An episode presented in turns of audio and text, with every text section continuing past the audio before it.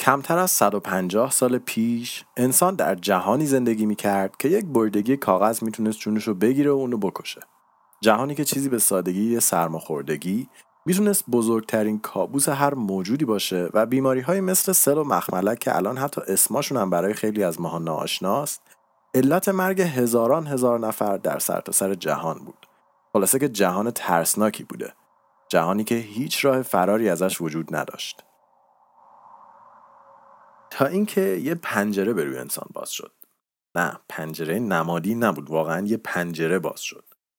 بیاین زمان رو برگردونیم. عقب و بریم به انگلستان در دهه 1920 البته اگه بخوایم دقیقش رو بگیم میشه 1928 یه آقایی بود به اسم الکساندر فلمینگ.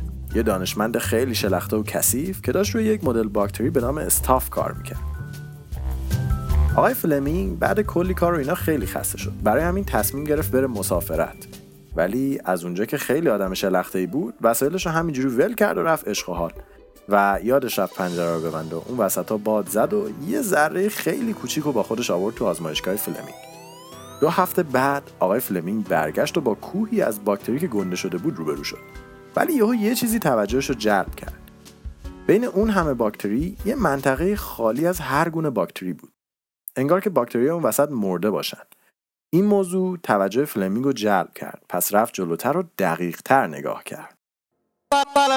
و پینیسیلین کشف شد و مسیر زندگی بشریت برای همیشه تغییر کرد.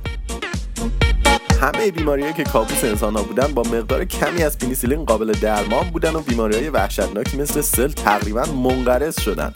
دیگه هیچ کس جونش رو به خاطر مالاریا از دست نمی‌داد.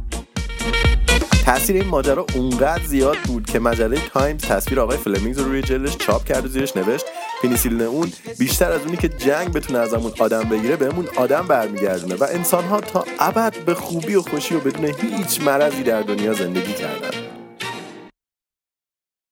Oops ببخشید.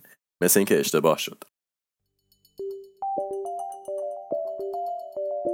در حالی که جهان داشت در ذوق پنیسیلین غرق می‌شد تنها دو ماه بعد از انتشار مقاله تایمز یک گروه از دانشمندا پنج مدل باکتری رو پیدا کردند که به پنیسیلین مقاوم بودند باکتری های staph که فلیمینگز پنیسیلین رو روشون تست کرده بود در حال انتشار و پخش شدن در جهان بودند و همین جوری که جلو می‌رفتن بیشتر و بیشتر نسبت به این دارو مقاوم می‌شدن.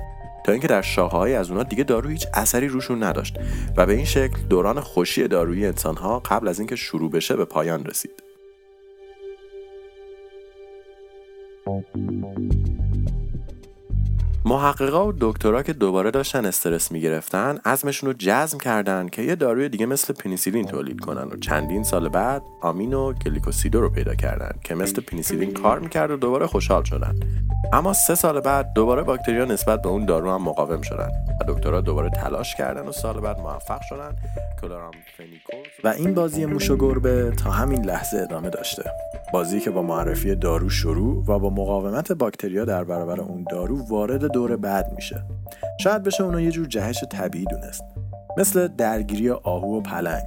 آهو دائم برای فرار از دست پلنگ سریعتر میشه و دور بعد پلنگ برای اینکه بتونه آهو رو شکار کنه ناچار خودش رو تطبیق بده و بالعکس.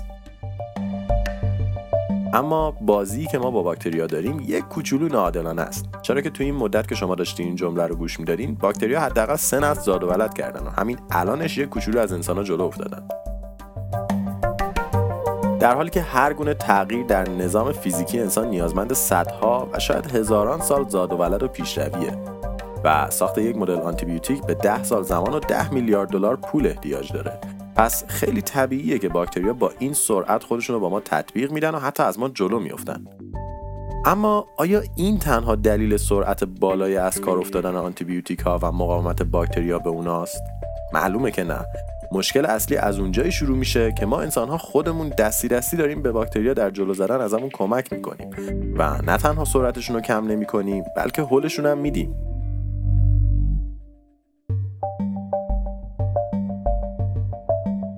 آنتیبیوتیک ها و مصرف اونا یه امر فردی اجتماعیه.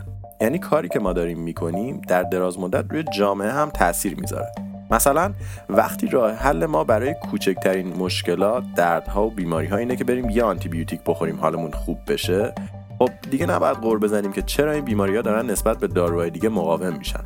آدامس که نیستن این داروها. با هر بار خوردن اونا بیماری یک قدم به مقاومت در برابر دارو نزدیکتر میشه. البته این موضوع تنها به استفاده فردی محدود نمیشه ها.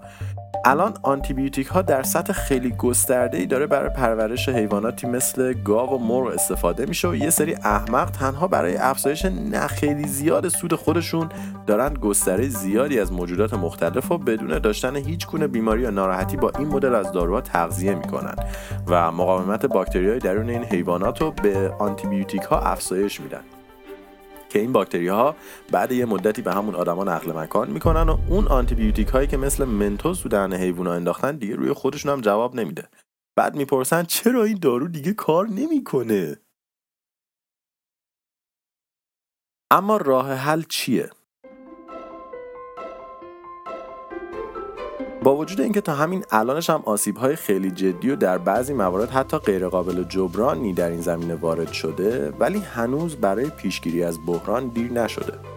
شاید یکی از تاثیرگذارترین کارهایی که میشه انجام داد در مرحله اول محدود کردن کارکرد آنتیبیوتیکا به امور درمانی و پزشکی هست طوری که حداقل برای چاق کردن مرغ ازش استفاده نشه. و در مرحله بعدی تشویق پزشکان و مسئولین بیمارستان ها به جایگزین کردن آنتیبیوتیک ها با شیوه های درمانی دیگه و استفاده از این مدل دارو تنها در مواقع ضروریه یک راه هم کاهش میزان دسترسی به این دارو با افزایش قیمت و یا تغییر قوانین مالیاتی مربوط به تولید و یا واردات این مدل از دارو هاست. البته در حال حاضر تحقیقات روی جایگزین های مشابه برای این دارو هم در حال انجام و پیشرفت خیلی خوبی هم در زمینه synbiotic ها و پروبایوتیک ها که چند قسمت پیش دربارهشون صحبت کردیم داره انجام میشه. اما شاید تاثیرگذارترین راه حل برای برخورد با این مشکل افزایش آگاهی و دانش عمومی نسبت به این داروها و هشدار درباره مصرف بیرویه آنتیبیوتیک ها باشه. انسان مدت هاست که جهان بدون آنتیبیوتیک ها رو تجربه نکرده ولی الان در زمانی قرار گرفته که روز به روز و لحظه به لحظه خطر بازگشت به دوران قبل از پنیسیلین براش داره بیشتر میشه. جهانی تاریک که زنده موندن از یک نعمت به یک چالش تبدیل میشه و کوچکترین بیماری می‌تونه در کمتر از چند روز مرگ انسان رو رقم بزنه.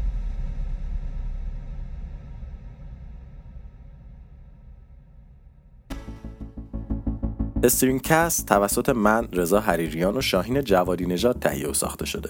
برای اطلاعات بیشتر درباره موضوعاتی که در این قسمت مطرح شده می‌تونید به وبسایت ما مراجعه کنید و یا ما رو در اینستاگرام و یا تلگرام دنبال کنید. اگه می‌خواهید به عنوان اسپانسر در برنامه حضور داشته باشید و از این طریق با مخاطبان ما در ارتباط باشید می‌تونید به آدرس اسپانسر ایمیل بزنید و یا اگه دوست دارید به ادامه برنامه کمک کنید به وبسایت برین و کلیک حمایت رو بزنید لطفا هر نظر و پیشنهادی دارین رو برای ما بفرستین. ما از شنیدن و خوندنشون خوشحال میشیم. من رضا و همراه شاهین هفته خوبی رو براتون آرزو می‌کنم. و تا قسمت بعد خدا نگهدار.